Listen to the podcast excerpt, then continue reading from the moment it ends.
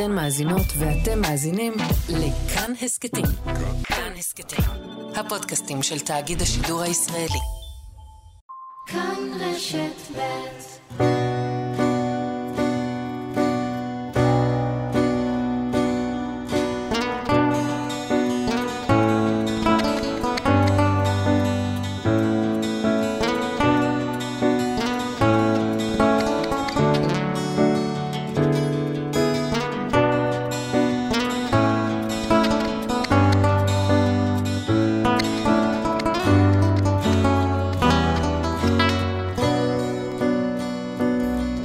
שלי, זיכרונה לברכה, גרה בחולון. היינו מגיעים אליה בילדות כדי לקטוף פג'ויות, לחתוך לחצי ולאכול אותן עם כפית, ולשבת ולהסתכל עליה ועל סבא שלי משחקים רמי עם החברים שלהם. מרוויחים ומפסידים לירות, ותוך כדי מדברים ביידיש. בזכות סבתא שלי הפכה חולון עבורי בשנות ה-20 שלי לעיר מקלט. בכל פעם שהייתי נפרד מחברה או מגורש על ידי בעל בית מדירה שכורה, הייתי אוסף את הרכוש המועט שלי לתוך שקית זבל, דופק על הדלת של סבתא שלי ויודע שאתקבל ברצון. שהכינו לי מרק עגבניות מאבקה של אוסם, אבל עם אורז אמיתי. יגישו לשון ופירה כמנה עיקרית, קומפוט, סלט גזר מתוק כקינוח, ישאלו אותי בשמונה בערב אם לא כדאי שאלך לישון, והעירו אותי בבוקר לפני השעון המעורר, כדי שלא אאחר לעבודה, גם אם אני מובטל. יש לי הרבה זיכרונות מסבתא שלי, אבל לקראת התוכנית היום, ותכף תבינו למה, ניסיתי לחשב יחד עם אבא שלי באיזה גיל היא הפכה לסבתא. כלומר, בת כמה היא הייתה כשנולד הנכד הראשון שלה, הלא הוא אני. להפתעתי, מצאנו שהיא הייתה בסך הכל בת 55. בסך הכל בת 55 וכבר סבתאית באופן מובהק, מדברת על הפנסיה, חיה בשביל הילדים, הנכדים, שרויה בעבר יותר מאשר בהווה. אבל רגע, אני בעצמי בן 51 ומרגיש כל כך רחוק מלהיות uh, בגיל הזהב, בגיל התבונה, ב... מה השתנה בעולם? ואם 70 זה ה-50 החדש, ו-50 זה ה-30 החדש, ו-30 זה ה-20 החדש, מה יקרה בעוד 100 שנים? עתידן הזקנה דוקטור יעקב בן שאול ינסה לענות בדיוק על השאלה הזאת ויציג לנו כמה רעיונות חתרניים בנוגע לתוחלת החיים. תמר נרקיס גל תספר על קהילה יוצאת דופן שהוקמה בעיר חריש ומציגה מודל אחר לגמרי לחיים בגיל השלישי. אז לכאורה התוכנית היום היא על איך להזדקן, אבל בעצם היא על איך למצוא משמעות בחיים. וזה נראה לי רלוונטי לכל גיל. נצא לדרך.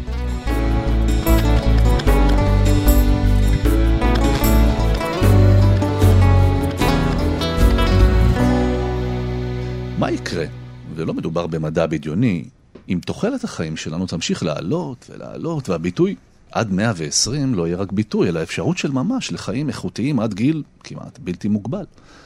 דוקטור יעקב בן שאול הוא גרונטולוג, סופר ועתידן בתחום הזקנה. מומחה להשפעות של תוחלת החיים העולה. שלום יעקב.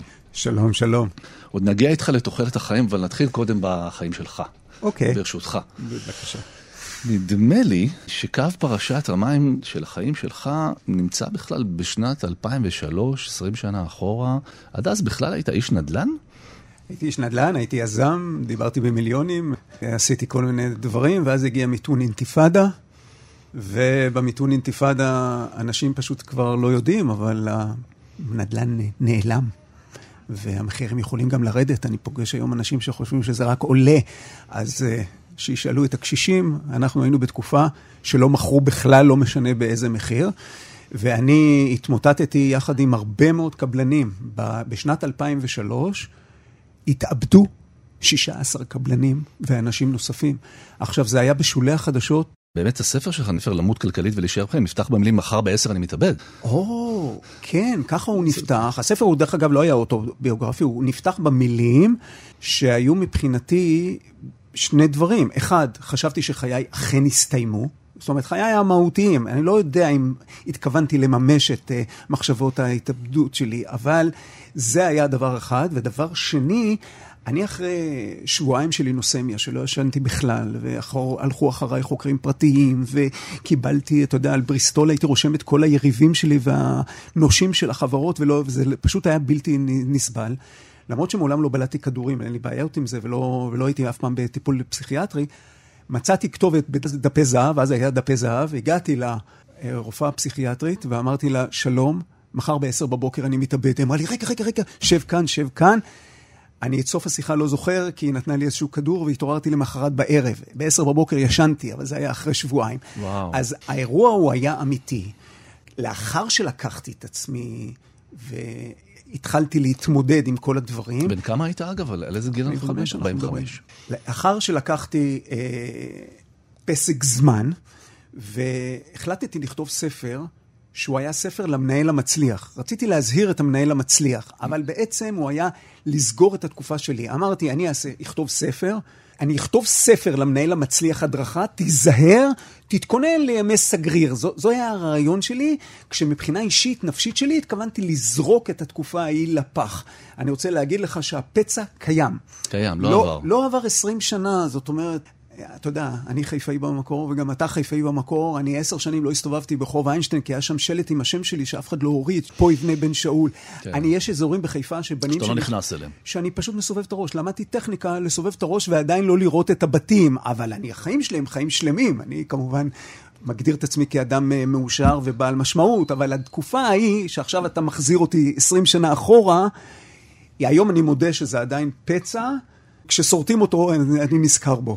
אני החזרתי אותך לשם, כי אני, אני מנסה באמת להבין יחד איתך איך באמת מתוך התקופה הזאת אתה מגיע למחשבה על השלב השלישי, האחרון של החיים, של הזקנה. זאת אומרת, איך, איך בעצם התהליך הזה שאתה מוצא לעצמך משמעות חדשה ונכנס בעצם לתחום חדש לגמרי. תשמע, עשיתי לעצמי ייעוץ מקצועי לבד. בלי יותר מדי אה, אה, ללכת עם בעלי מקצוע, ועשיתי חיטוט בעצמי, ואז נזכרתי בספר שכתבתי רק שנה קודם, ואמרתי, בוא נכתוב ספר חדש. מחזור החיים השני, בעולם של ריבוי מחזורי אנרגיה, והיו לי הרבה מאוד עצות איך לעשות, למשל, לשמור על כישורים בגילי 20 כדי שתוכל, אבל בבסיס הספר שלי עמדה השאלה כמה זמן נשאר לי, כי הייתי בן אדם סחלטני. ואמרתי לעצמי, רגע, לכמה זמן אני בכלל מייעץ לי? והמסקנה שלי הייתה, שאגב, היום אני חושב שהיא קצת שגויה, אני עוד מעט אגיד אותה, אבל המסקנה שלי הייתה שנשאר לי מחזור חיים פעיל מלא לפחות אחד, וב' כשיעברו 30 שנה והמחזור ייגמר, יש סיכוי טוב שזה אפילו לא המחזור הנוסף. הטעות שלי לא הייתה בשנים, דרך אגב, כשנגיע לנושא השני, כן. הטעות שלי הייתה שהשאלה היא לא כמה שנים נשארו לך. היום כשאני למדתי את הפסיכולוגיה של הזקנה ואת הפיזיולוגיה, אבל את הפסיכולוגיה של הזקנה, בבסיס עומד כמה זמן באופן סובייקטיבי mm-hmm. אתה חושב שיהיה לך. ובעצם מה שלמדתי על הזקנה, והוא הדבר המרכזי על הזקנה שאנחנו בטח עוד נדבר עליו, שהשאלה היא לא תמיד הבריאות שלך ולא הפעילות שלך, אלא השאלה היא באופן סובייקטיבי, מה מרגיש? אתה חושב שמצבך. כן. וזה ישפיע על תוחלת החיים שלך יותר מכל דבר שאנחנו עוד נדבר פה היום, אני מניח, בנושא הזקנה ובעתידנות. כן. אבל אם נחזור רגע לסיפור שלי, אני באמת ובתמים האמנתי שנשאר לי הרבה מאוד זמן. זכרתי שאני תלמיד טוב מאוד. והתחלת ו... ללמוד? נכנסת ללימודים בגיל כן, 45? כן, פשוט כן, התחלת כן, מחדש. שום דבר, ו- וכיוון שהייתי במצב רוח טוב... יושב עם סטודנטים אה, בגיל 20. וכיוון שהנושא הכספי כבר היה מאחוריי. זאת אומרת, הייתי בלי כסף ובלי חובות, מה כן. שנקרא, היה לי שקט, שזה הדבר בעצם היותר חשוב בחיים. הכל בסדר, הקשר עם המשפחה, אתה יודע, כל החיים נראו לי דווקא ורודים ללא הכסף. כן. עדיין אני לא אומר שהתקופה היא פצע בשבילי כשאני נזכר בה, כי באמת עברתי טראומה. אבל כשישבתי בצורה כזאת, יכולתי בהחלט לעשות את מה שאני חושב שאני אוהב, וגם תמיד אמרתי לעצמי, יעברו עשור, יעברו שני עשורים, והתחום הזה לא ימצא חן בעיניי. אני אחפש תחום חדש בלי להסס ובלי למצמץ, כי גם היום בגיל 65, יש לי הפתעה בשבילך. אני חושב גם אובייקטיבית וגם סובייקטיבית, שנשאר לי הרבה יותר זמן ממה שחשבתי שהיה לי בגיל 45, כשהתחלתי מחזור חיים שני. אבל זה בחירה, אני עדיין, אני נשאר קצת בגיל 45, ואז נדבר אוקיי. באמת על תוחלת החיים. בשמחה. זה בחירה בכל זאת יוצאת דופן של אדם בן 45, להיכנס לתחום הגרונטולוגיה. זאת אומרת, זה, אני, אני חושב שזה מיוחד. מאיפה העניין הזה, מעבר ל, לכמה זמן עוד נשאר לי? תשמע, זה כמו לשאול פסיכולוג, אה, למה אתה לומד פסיכולוגיה, אז הוא רוצה בעצם לחקור את עצמו, וזה לגיטימי, נכון? ואנחנו יודעים את זה, שזה חלק גדול מה, מלימודי פסיכולוגיה, זה אנשים שבוחנים את עצמם. אני בגיל 45, אנחנו בכלל בתחום שלי אומרים שבגיל 50, אתה עובר פעם ראשונה איזשהו משבר. אתה מבין שהחיים שלך הם סופיים, אני הייתי קרוב מאוד לגיל 50, חמש שנים לפני, ואתה גם מסתכל אחורה ועושה מאזן לא מה הספקת, אלא מה כבר אתה לא תספיק. אז אני הייתי כמה שנים קודם, וכנראה שעשיתי את אותו, את אותו מאזן, ולכן אמרתי, זה אני יכול עוד להספיק. אני יכול לפתוח קריירה שנייה, זה יכול להיות ייעוד שלי. הזקנה זה משהו שמחכה לי בעוד 15-20 שנה, זה מעניין אותי. והיה גם עניין פרקטי, אני התעניינתי בעתידנות. והזקנה בעצם הייתה רק אופציה אחת ללמוד זקנה. זאת אומרת, אני באופן טבעי רציתי לחזור למינהל ציבורי, ששם עשיתי את המאסטר שלי, אבל בעצם בנושא הזקנה אתה יכול ללמוד גרונטולוגיה, או ביו-גרונטולוגיה, שזה לא התחום שלי. אבל אני רוצה רגע להתעכב על, על המונח הזה, עתידן בתחום הזקנה, כי הוא מונח מעניין. אני, פעם ראשונה שנתקלתי בו היה, היה בקריאה של התחקיר לקראת השיחה, והוא okay. אוקיי. כאילו מחזיק סתירה פנימית בתוכו. מה זה אומר למי שלא מכיר? עתידן של זקנה. זאת אומרת, זה בעצם לחשוב איך הזקנה תיראה בעוד הרבה מאוד שנים. אז מבוא קטן. כן. יש הרבה מאוד עתידנים. הם רובם באים מהתחום הטכנולוגי. אני חושב שהם כולם אנשים חכמים, מבינים, אבל הם טועים בבסיס. Hmm. מה זאת אומרת? איך אתה מזהה מישהו בתחום הטכנולוגי? הוא אומר לך, תראה, יש נקודות סינגולריות. היה פעם אה, הקיטור, והיה אחרי זה המציאו את האינטרנט, ואנחנו הולכים היום על הרבה מאוד נקודות סינגולריות, והעולם משתנה מקצה לקצה. אבל הם שום חלק בתחום הרגשי האישיותי של בני אדם. למשל, אני אגלה לך, שככל שאנחנו עולים בתוחלת החיים, שיעור ההתאבדויות עולה. המדינה שעולה שיעור התוחלת החיים הגבוה ביותר, דרום קוריאה, זה שיעור ההתאבדויות הגבוה ביותר. זאת דוגמה. אני תמיד כשאני יושב ואני שומע אנשים שמדברים איתי מהתחום הטכנולוגי, אני אומר להם, אתם טועים. לעולם לא יהיה חיי נצח. אתם יודעים למה לא? כי כשבני אדם לא רוצים לחיות, הם מתים, לא משנה כמה טכנולוגיות תיתן להם. ראיתי שאנשים שמתעסקים בעתיד לא שואלים את עצמם את השאלה למה בגיל 30 רוב האנשים בתל אביב עדיין לא נשואים. למה שיעור הגירושים בחלק ממדינות מערב אירופה ומזרח אירופה כבר הגיע ל-70 אחוזים? והתשובה היא העלייה בתוחלת החיים. זאת אומרת, אתה לא יכול לקחת את העלייה בתוחלת החיים ולהיות במומחה דרך טכנולוגיה וזה הכל. לא שאין להם ידע, יש להם המון ידע והם המון המון צודקים. זה באמת מעניין אם עוד חמש שנים יהיה פייסבוק, ואם לא יהיה פייסבוק, מה יהיה במקום. זה דבר מרתק. אבל אם אתה מאבד את הפן האישי של העלייה בתוחלת החיים, אתה לא תבין למה כמות האוכלוסייה ביפן הולכת ויורדת ונעלמת כי אנשים לא עושים ילדים. אני עדיין בהרצאות, אנשים אומרים לי, אה, תוחלת החיים תעלה, תעלה, תעלה, ולא יהיה מקום פה, כי יהיה פה אינסוף בני אדם. אני אומר להם, אתם לא טועים, כן. זה יהיה בישראל. בחברות מסורתיות. שם תוחלת החיים, שם כמות הילודה לא יורדת. אבל בכל מקום מערבי, האבולוציה מכה חזרה. איך היא מכה חזרה? דרך הילודה. ככל שאתה חי יותר, אתה גם מקיים פחות יחסי מין, אבל אתה גם עושה פחות ילדים. זה פרדוקס, אבל הוא קיים. אני אשאל את שאלת השאלות, וזו שאלה שהיא כמעט שאלת אה, ספר מדע בדיוני. אה, ספר כזה כמו של היינלין, שנדמה לי ששנינו אוהבים. מאוד. שאלת השאלות, נדמה לי, האם זה דבר טוב או רע? זאת אומרת, האם כשאתה חושב על, וזה ברור לנו היום, שתוחלת החיים תהיה ארוכה יותר. מאוד. האם אתה מסתכל על זה כעתידן, כדבר טוב?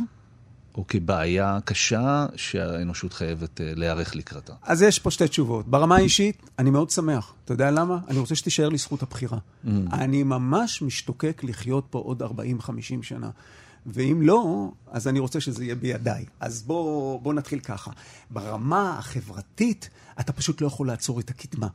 אז זה שאנחנו לקראת חיי נצח, זה יקרה במהלך השנים הקרובות, שלוש-ארבע שנים הקרובות. זה לא יקרה במהלך שני העשורים או שלושת העשורים הבאים. כמו שאני אולי חשבתי כשכתבתי את הספר, אמרתי, זה עניין של עשור, עשור וחצי, שני עשורים. לא, אנחנו היום מדברים על טווחים של שלוש-ארבע שנים. לא יודע אם נגיע לקורונה, אבל הקורונה האיצה את התהליך. אז אי אפשר לעצור את הקדמה, ולכן זה יקרה. מה יעשו איתה? אני באמת לא יודע. אבל אם כרגע נחזור לעניין החברתי, הוא לא ישפיע על כולם באותה מידה. למשל, עניים לא ייהנו מזה כמו עשירים. זאת אומרת, אני אומר שבעוד 20 שנה ההפגנות ברוטשילד לא יהיו על כסף, יהיו על שנות חיים. יהיו פה אנשים שיהיה להם כסף ויחיו המון, עשרות לקנות, שנים. אפשר יהיה לקנות חיים בכסף. בוודאי, תראה מי מפתח את תוחלת החיים. זה רק חברות כמו גוגל ועשירי עולם. אלה החברות שהיום אה, קונות בכסף את הטכנולוגיה שתאריך את חיינו. אין יותר... אלטרואיסטים, צוג יונה מלק, סלק, שהביא לנו חיסון לפוליו, וכשהציעו לו כסף הוא נעלב עד עמקי נשמתו, כי הוא אמר, איך אפשר? אין דבר כזה יותר, אנחנו נמצאים בעולם אחר, בעולם שבו תרצה שנות חיים, זה יעלה לך כסף. עכשיו, היום יש איזו מגבלה, המגבלה קוראים לה גנטיקה. היא מתפזרת רנדומלי בין אנשים, עשירים, עניים, זה אותו דבר, כן? ברגע שאנחנו נגיע לביו-האקינג טוב, סליחה של, על הביטוי. ביו-האקינג, תסביר רגע מה, מה זה אומר. ברגע שאנחנו נהיה מסוגלים להתערב במערכת ההפעלה שלנו ולנטרל את המרכיב הגנטי, שהוא לא יבדיל בין בן אדם עשיר אבל שיש לו גנטיקה לא טובה, אז זה יהיה אחד הדברים שבעצם ינטרל את הפער הלא גבוה בין עשירים לעניים. Mm-hmm. ואז עשירים יוכלו לחיות כמעט עד אינסוף. מה זה כמעט עד אינסוף? אנחנו מדברים על uh, שלוש ספרות עד איזשהו עניין. אתה חושב כעתידן שאנחנו לא רחוקים מהיום הזה? לא, אה, אנחנו. מאוד מאוד קרובים. של האפשרות לשנות את הגנים. תשמע, אנחנו נמצאים היום אחרי שכבר הושתל לב של חזיר בבן אדם, ואחרי שחזירה אחרת, שאגב קוראים לה גרטות, יש לה צ'יפ במוח כדי שלנו בעוד עשר שנים יהיה פה צ'יפ במוח, נוכל לשלוח מיילים אחד לשני כנראה, אבל בוודאי לכבות את, ה, את האור. אנחנו נמצאים כבר בעולם שיש כבר סטארט-אפ שאומר שיקים לחיים ממוטה, אחרי שגמרו לרצף אותה גנטית. כן. רגע, סליחה, אני חייב להגיד משהו בתחום שלך, תיזהר. יש כבר בינה מלאכותית שכותבת טקסטים, כן. אז אני כן. לא יודע אם היא תכתוב בעוד 20 שנה משאלה אחת ימינה ברמה הזאת, אבל אינטליגנציה רגשית למכונות ללא ספק יהיה. זאת אומרת, אתה תסתכל על מכונה, תקרא לה רובוט, או איך לא תקרא לה, אם אנחנו חזרנו למדע הבריאוטיוני, לאייזק אסימוב, אתה תראה משהו שיראה לך כמו אינטליגנציה רגשית. זה העולם שלנו. אז אם זה העולם שלנו, מה זה שיבוש המוות? זאת ההמלצה של מרי לינץ', חברת ההשקעות הגדולה בעולם, למה כדאי להשקיע בקרוב. כי הם אומרים שהשוק הזה של שיבוש המוות, ב-2025 הוא יהיה שווה מעל 600 מיליארד דולר. זה מעניין אגב, המונח הזה, שיבוש המוות, זה נשמע לי מונח מרתק. אני חושב על מי שמאזין לתוכנית שלנו. בואו ניכנס רגע לראש של המאזין. אז יש בוודאי מאזינים שהם צעירים יותר ומבוגרים יותר, אבל אני מניח שמגיל מסוים והלאה, אז קודם כל מתפשטת בגופם של המאזינים איזו תחושה דווקא נעימה של הנה, החיים הולכים ומתארחים. ואני לא צריך לדאוג, כמו שאמרת, זה יהיה יותר בבחירה שלי. ומצד שני כן עולה השאלה, ואוקיי, אנחנו מניחים שהחיים תעלה, זה כבר לא בשליטה שלנו. אנחנו מסתכלים על חיים איכותיים, ארוכים יותר, איך אנחנו צריכים להתכונן? זאת אומרת, אני מקשיב עכשיו לתוכנית, אני בן 40, אני בן 50 או אני בן 70, איך אני מתכונן למצב הזה, מהנקודה שלי היום? פה אתה מחזיר אותי לנקודה של עתידן, אבל הוא שהוא קודם כל גרונטולוג, שמבין בפסיכולוגיה של הזקנה. ופה אני אומר לך שהעצה הראשונה שיש לי לתת לבני אדם, זה לטפל בחלק הרגשי שלהם. מה שאנשים לא מבינים, שהם עושים את כל תרי"ג המצוות באיך להעריך את תוחלת החיים שלהם, אבל המערכת הרגשית שלהם קשורה למערכת הגופנית מה שלהם. זה אומר לטפל בחלק הרגשי? מה זה אומר בפועל? מה חשוב רגשית לאדם הולך ומזדקן? קודם כל עובדה מחקרית, ואחרי זה נראה מה, מה אפשר לעשות. אני אומר לך שאם תיקח שני אנשים באותו מצב בריאותי, אנחנו מדברים גילאי 60, 70, 80, ותשאל אותם מה הגיל הסובייקטיבי שלכם. 90% מבני אדם יגידו לך, אני בן 74, או אני בת 74, והגיל הביולוגי שלי הוא יותר נמוך. 90% יגידו, כי אני רץ, אני פעיל, אני זה, אני נראה. יש על זה שאלון שאנחנו נחסוך עכשיו מהמאזינים. 10% יגידו, אני בן 74, בן כמה אני מרגיש? 74, 75. אלה יחיו שמונה שנים פחות באותו מצב. Mm-hmm. לא רק שהם יחיו שמונה שנים פחות, אלא זמן ההתאוששות שלהם ממחלות הוא יכול להיות כפול. זאת אומרת, זמן האשפוז שלהם יכול להיות כפול. כשיהיה להם ניתוח, הם ידווחו על כפול סימפטומים. אני בסך הכל רוצה שהמאזינים עכשיו יבינו שהחלק הנפשי שלך, שהוא כולל את הדעות הסובייקטיביות שלך... אתה חושב על עצמך. כן, כן, בוא ניקח דבר פשוט, וזה נכון בכל גיל. בגיל 50, קח שני אנשים. אחד יש לו מחשבות טובות על הזקנה. כולנו נמצאים באיזשהו מקום לרצף, ואחד חושב שזקנה זה הדבר הכי גרוע בעולם. זה שחושב בגיל 50 שזקנה זה מכה, שזה איום, לא יודע איך לכנות את זה במילים, יש לו יותר הסתברות לדיכאון, כן. למחלות ולתמותה. עכשיו תגיד, רגע, בגיל 50, מאיפה יש לו דעות שליליות על הזקנה? מהילדות. אנשים חושבים שהפערים נפתחים בזקנה, זה לא נכון. הפערים נפתחים עוד לפני זה. בסביבות גיל 40. בוא נדבר על קהילה. קראתי לקראת השיחה איתך ש... שאתה מסביר את העובדה שבבני ברק יש אה, אה, תוחלת חיים ארוכה יותר מאשר במקומות אחרים בארץ, בעובדה שמדובר בעצם במקום מאוד מאוד קהילתי. אז אנחנו באמת יודעים היום להגיד שקהילתיות מאריכה חיים, או מאריכה איכות חיים? וואו. קודם כל, רוב הדברים שאני אומר על uh, בני אדם נכונים גם על חיות אינטליגנטיות, על יונקים למשל. זאת אומרת, ישנם חיות שחלקם הם חיים בקבוצות וחלקם לא, אותו, אותו מין. ואלה שחיים בקבוצות חיים, נגיד, בשיעור של פי שניים יותר כשהם חיים בחברה. חברה וקהילה היא מרכיב קריטי לתוחלת החיים שלנו. זה התגלה לראשונה במה שנקרא אזורים כחולים. אזורים כחולים זה מקומות שבדרך כלל הם חקלאיים ואין אה, בריאות מי יודע מה. הזקן נשאר בקהילתו. בבני ברק, הם נשארים בתוך המשפחה. והקיבוצניקים אגב. ובדיוק. זה, זה ולהסביר לך, כי יש עוד דבר שמאפיין את כל המקומות האלה של אזורים כחולים, וזו דת.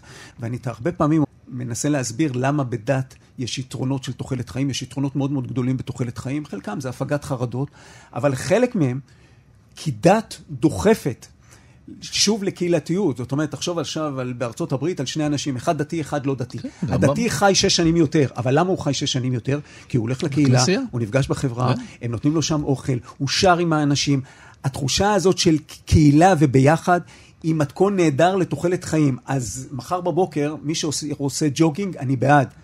אבל הנושא של קהילה ושל חברה ושל אה, לשמור על המאזן הנפשי שלך ו, ודברים נוספים שלא יודע אם יהיה לנו זמן, הם לא פחות חשובים. בוא נאחד את ההמלצות, נעשה, נעשה ג'וגינג ביחד, בקבוצה. okay. אנחנו עוברים לשלב השאלון המהיר. Okay. אוקיי. שאלה קצרה, תשובה קצרה. מה העצה הכי טובה שקיבלת מאימא או מאבא שלך?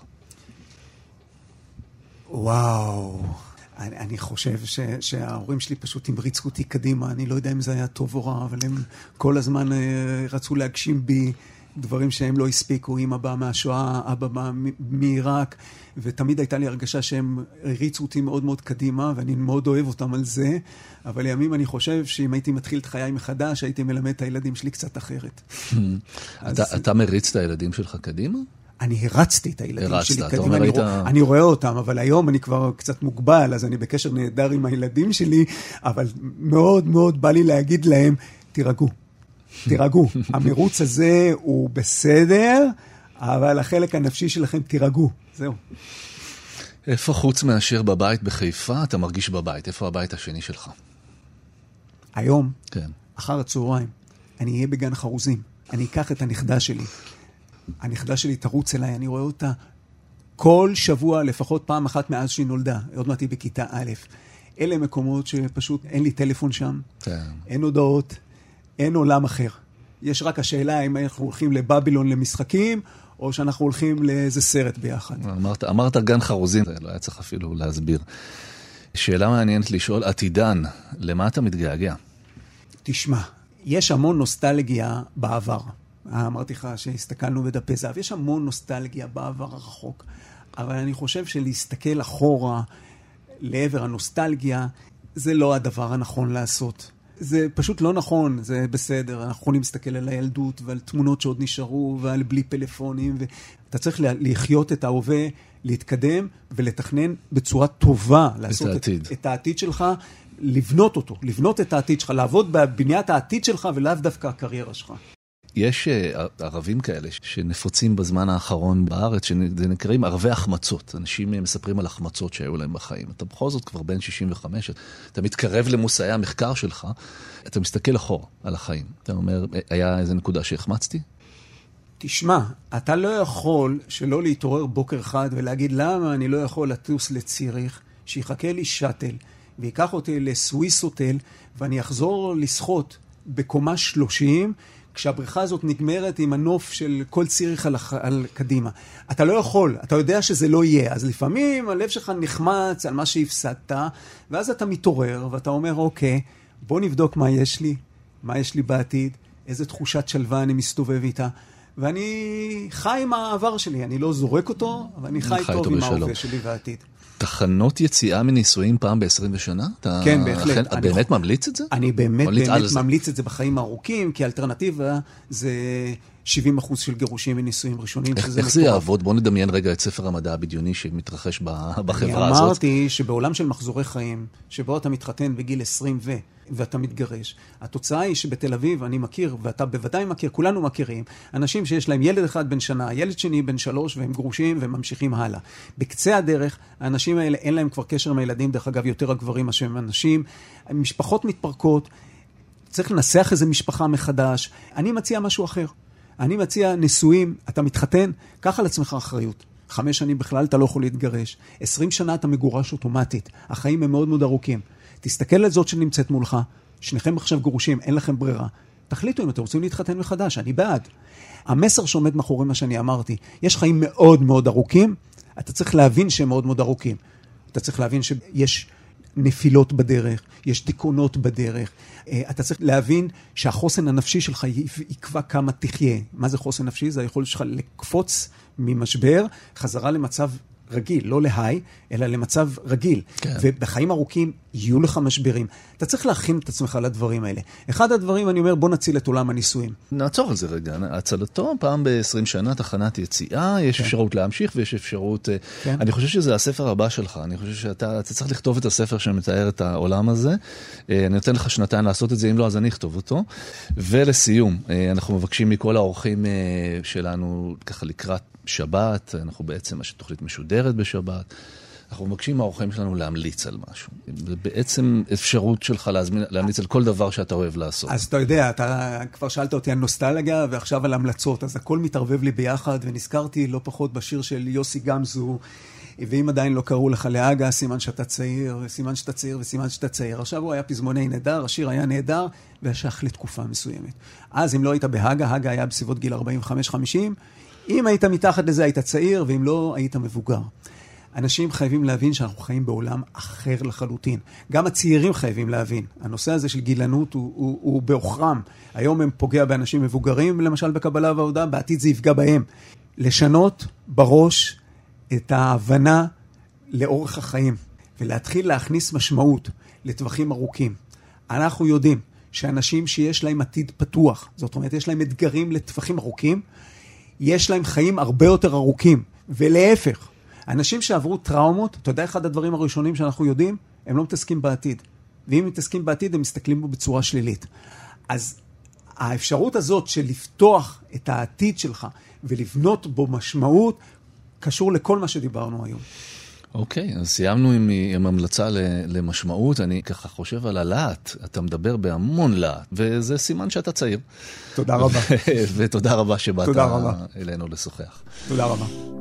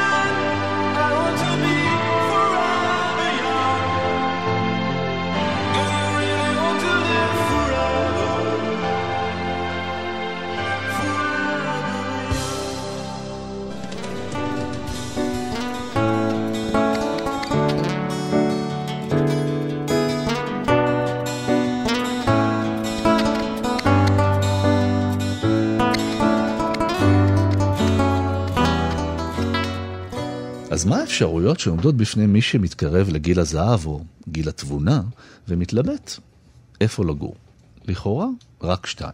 להישאר לגור בבית, בהרבה מקרים לבד, או ללכת לבית אבות.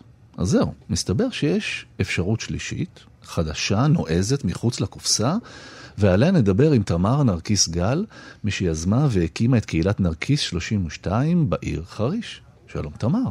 שלום לך. אני רואה שהבאת איתך ספר של לאה גולדברג, אה, ומכיוון שאני לא יכול אה, לעמוד בפיתוי של ספר פתוח, אז בואי נתחיל. בשיר uh, מתוך הספר, ונראה איך הוא מתחבר okay. אוקיי. לשיחה שלנו. אוקיי, okay. זה מרגש מאוד, ספר ממש מהילדות הראשונה שלי, ההורים שלי מאוד היו נרגשים משירים לילדים בעברית, וגיליתי בדיעבד שהרבה שירים שקראו לי שהייתי ילדה קטנה, הם היו כמו מורי דרך בשבילי, וזה אחד מהם. הספורטאית, הסתכלו נא איך קופצת, הטיפה המנצנצת. הטיפונת הקטנה מן העץ שבגינה. היא איננה מפחדת, בעלה גולשה יורדת, אחת או שתיים, ועכשיו היא תקפוץ מן הענף. הענף כל כך גבוה, הטיפונת אין כמוה, החליקה נצנצה, ולתוך שלולית קפצה. איזה אומץ! הטיפונת עוד קטנה היא, עוד קטנטונת, וקופצת כגדולה. אות הספורט מגיע לה. איזה יופי. אני מבין למה קראת את השיר הזה, ולא ידעתי איזה שיר תקראי, והוא מתחבר באופן כמעט פלאי לשאלה הראשונה שרציתי לשאול אותך, והיא...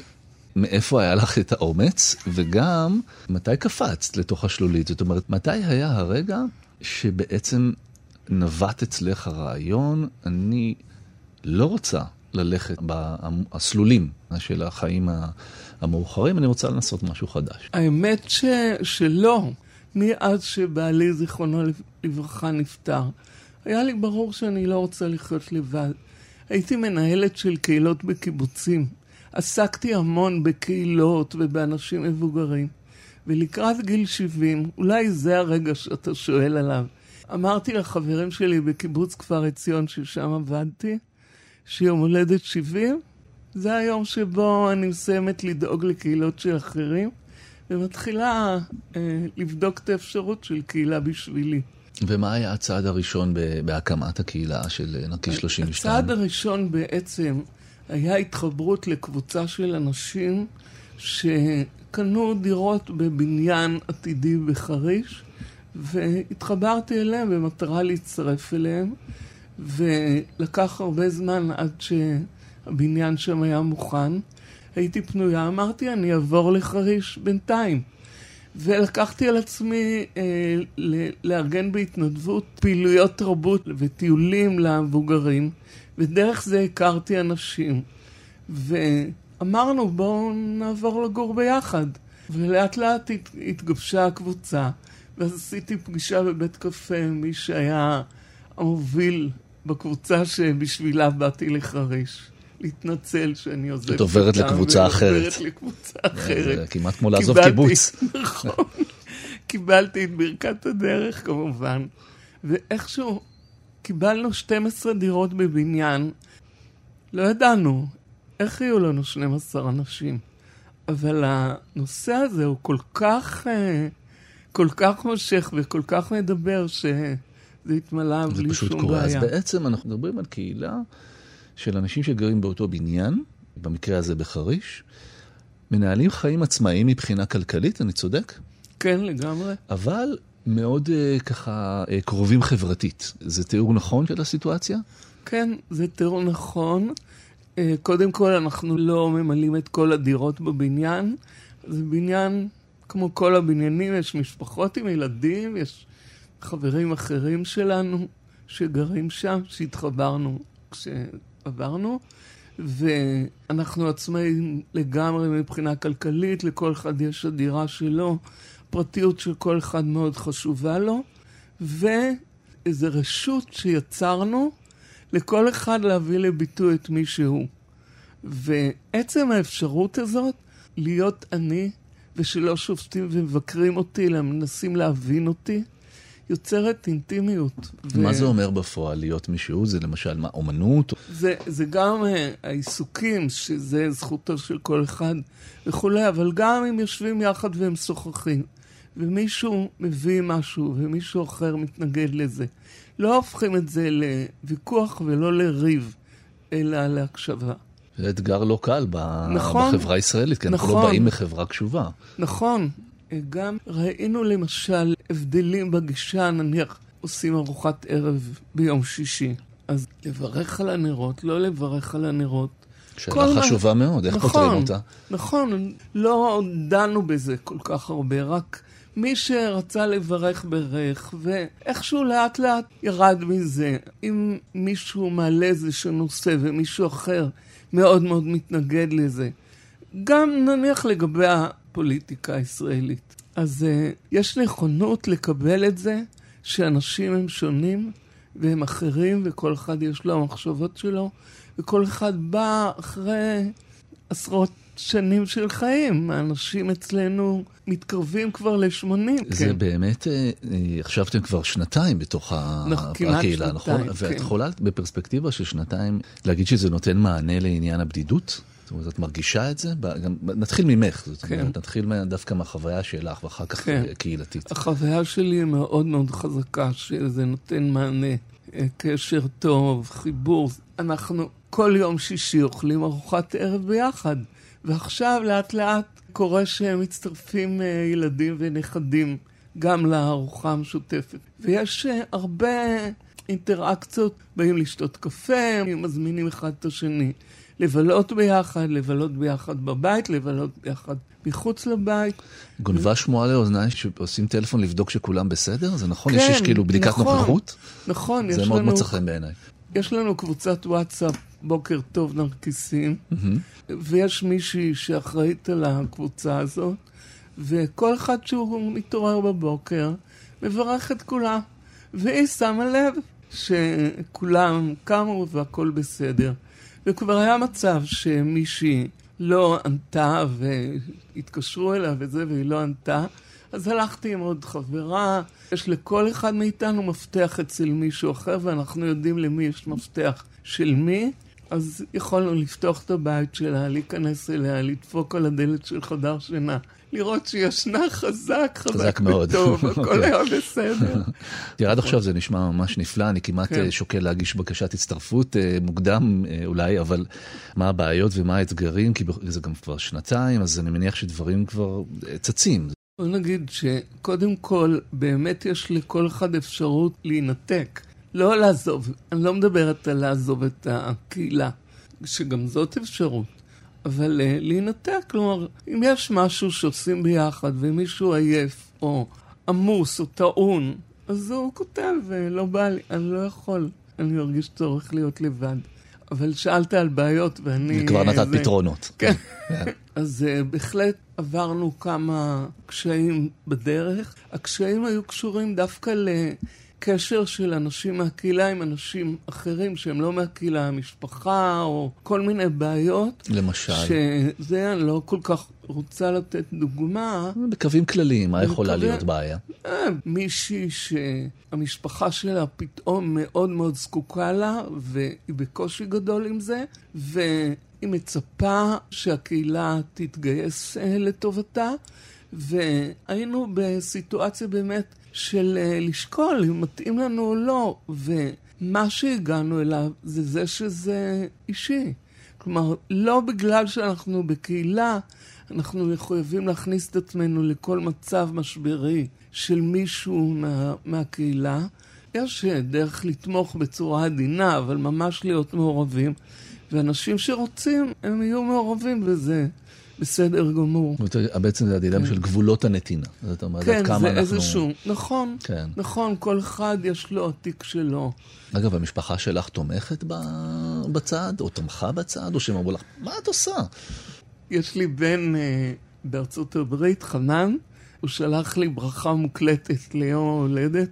אני בת 74, הוא כתב לי, מבחינתי את בת 4, נולדת לפני 4 שנים. והוא כל כך מתלהב ומתרגש, וכל המשפחה שלי. הם בעניין. שמחה, ואני חושבת שהמשפחות של כולם מאוד שמחות ומאוד אוהבות, וכשאנחנו פוגשים אז uh, מרגישים את זה במחוות וב...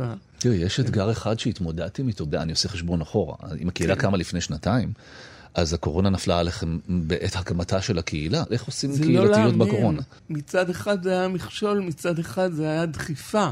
בעצם התחלנו את הדיבור בפברואר, וב-1 במרץ נכנסנו לסגר, והמפגשים שלנו היו בבית קפה, והיה איזה הרף עין כזה, שאמרתי, וואו, נגמר. אין, לא ניפגש, מה נעשה?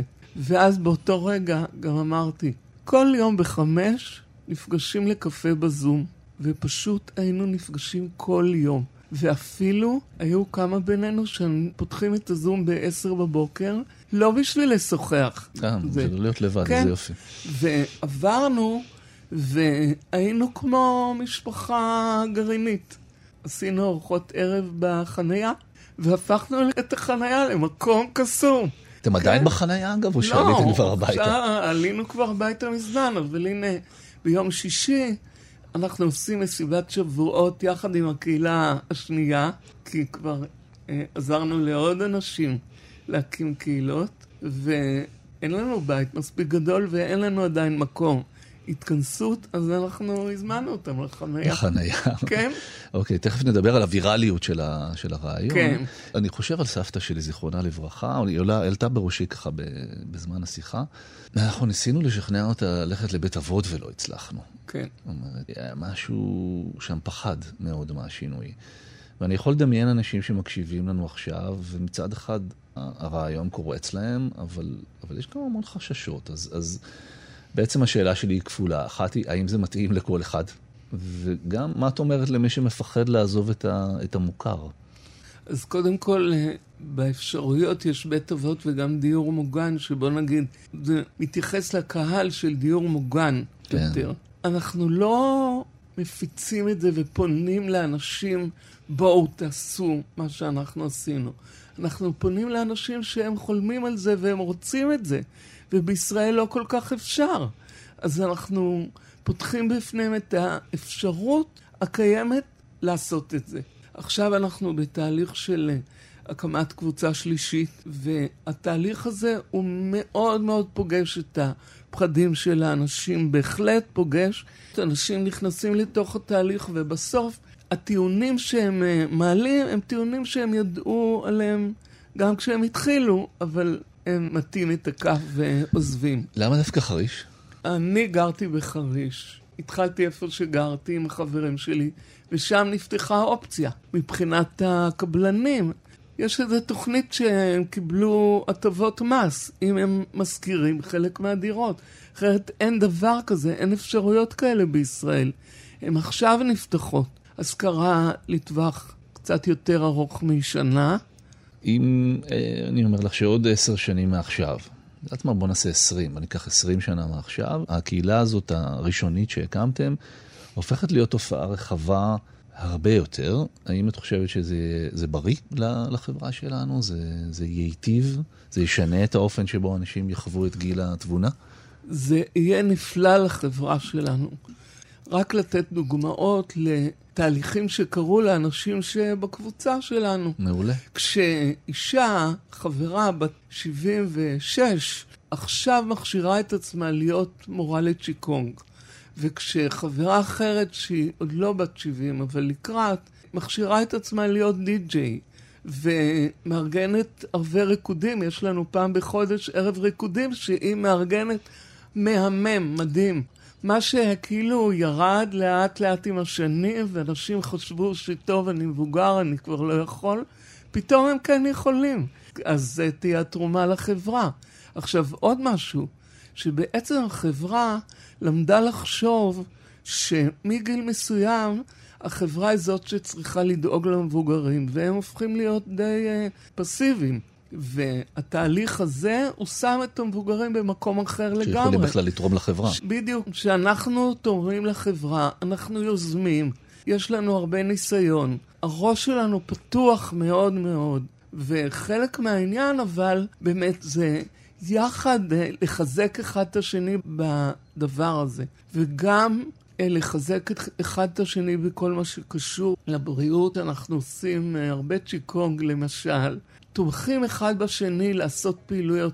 כי כל אחד במצב גופני שונה, כן. אז זה לא כן. משהו שאנחנו יכולים לעשות ביחד. אוקיי, אנחנו הגענו לשאלון המהיר. אה. והשאלה הראשונה היא, שימי כן. לב, באיזה פונט גופן את משתמשת כשאת כותבת? אה, שאלה. לכולם יש פונט נרקיסים, שזה פונט שאבא שלי עיצב, אבל אני, יש לי עוד פונטים שהוא עיצב. אז אני משתמשת בנרקיס תם, או בנרקיס חדש. אוקיי, יש לך... ויש עוד רבים. יש לך פונטים. יש גם פונט נרקיס תמי, דרך אגב, יש פונט נרקיס תמי? זה אדיר. כן, כן. אה, מה העצה הכי טובה שקיבלת מאבא שלך שהמציא את, אה, את פונט הנרקיסים? מה, איזה עצה הכי טובה הוא נתן לך?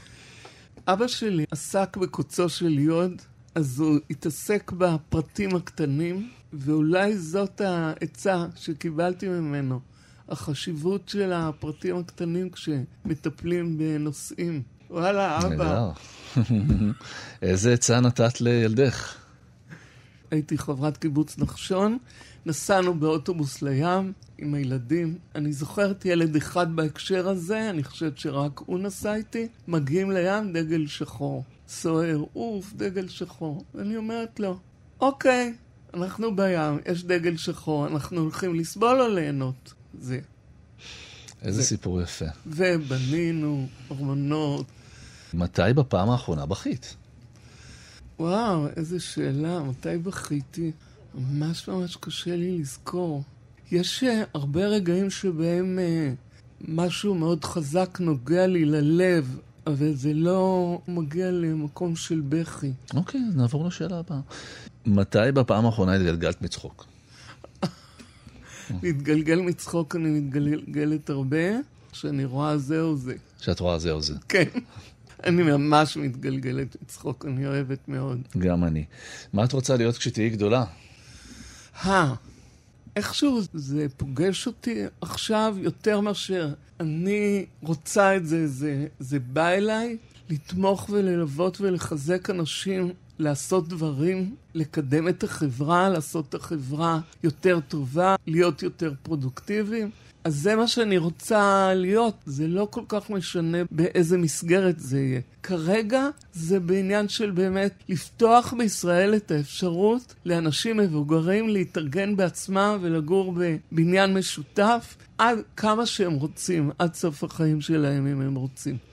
כרגע אין אפשרות כזאת, אולי אני אהיה זאת שיפתח אותה. אולי השיחה שלנו כן. את האפשרות הזאת. נכון. אז אנחנו הגענו לטיפ לשבת, ואני רוצה לשאול אותך קודם כל משהו מאוד קונקרטי. נגיד ששמעתי את השיחה, הסתקרנתי, אני רוצה גם להצטרף לקהילה כזאת, או לפחות לשמוע על זה, למי אני פונה, איך אני מוצא אתכם. יש אה, שתי אפשרויות. אחת זה קהילת נרקיס 32. בגוגל. בגוגל. כן. ואפילו נדמה לי שביוטיוב הסרט קוראים לו בטעות נרקיס 36. אז אה, אפשר יהיה לראות ולהתחבר דרך שם. והפרויקט שאנחנו מרימים עכשיו, של הקהילות הנוספות, אנחנו קוראים לו קרובים קרובות. Mm. אז אה, אפשר לחפש גם, גם אפשר לחפש זה. את זה. אפשר גם דרך עמותת ארץ עיר, שאנחנו עכשיו עובדים איתה, נתת הרבה אופציות. נכון. ולסיום, המלצה על ספר. באת לפה לאולפן עם ספרים, את האורחת הראשונה שלי שבאה עם ספרים לאולפן, אז תמליצי לנו על ספר לשבת. לא, לא חייב להיות קשור בכלל לתחום שלה. אה, אוקיי. אז האמת שאני כל כך מוצפת שאני בזמן האחרון לא ממש קוראת, אבל uh, יש ספר שקוראים לו מתנות התבונה, שזה ספר של עינת פורת עמוס. אה. הייתי ממליצה לאנשים לקרוא. אוקיי, מתנות התבונה. הזה, מתנות התבונה. תודה רבה. כן. תודה רבה על מתנת התבונה שהבאת לנו, אה, שיער מגיל התבונה. ובהצלחה בפרויקט, בבניין שלכם, בבניינים אחרים, שתמלא הארץ לבניינים של קהילות. תודה, תודה.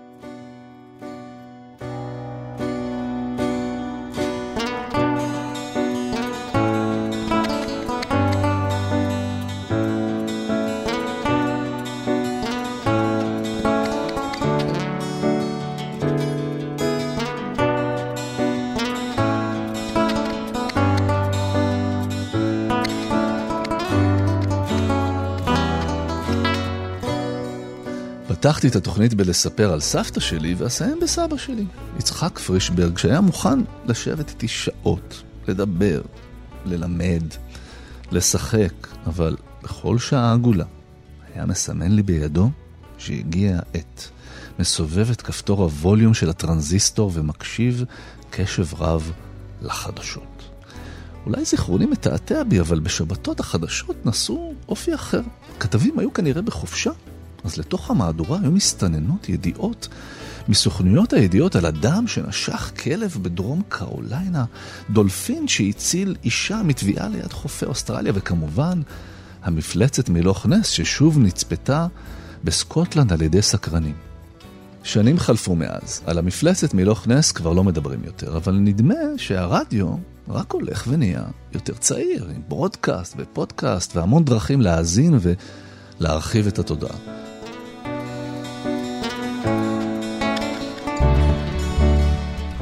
כתבו לנו לכתובת המייל של התוכנית, אשכול כרוכית, כאן.org.il.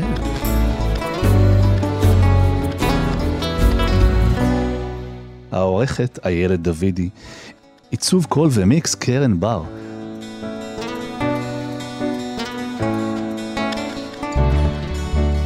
אני שמח להיות איתכם כל שבת ברדיו, נתראה גם שבת הבאה.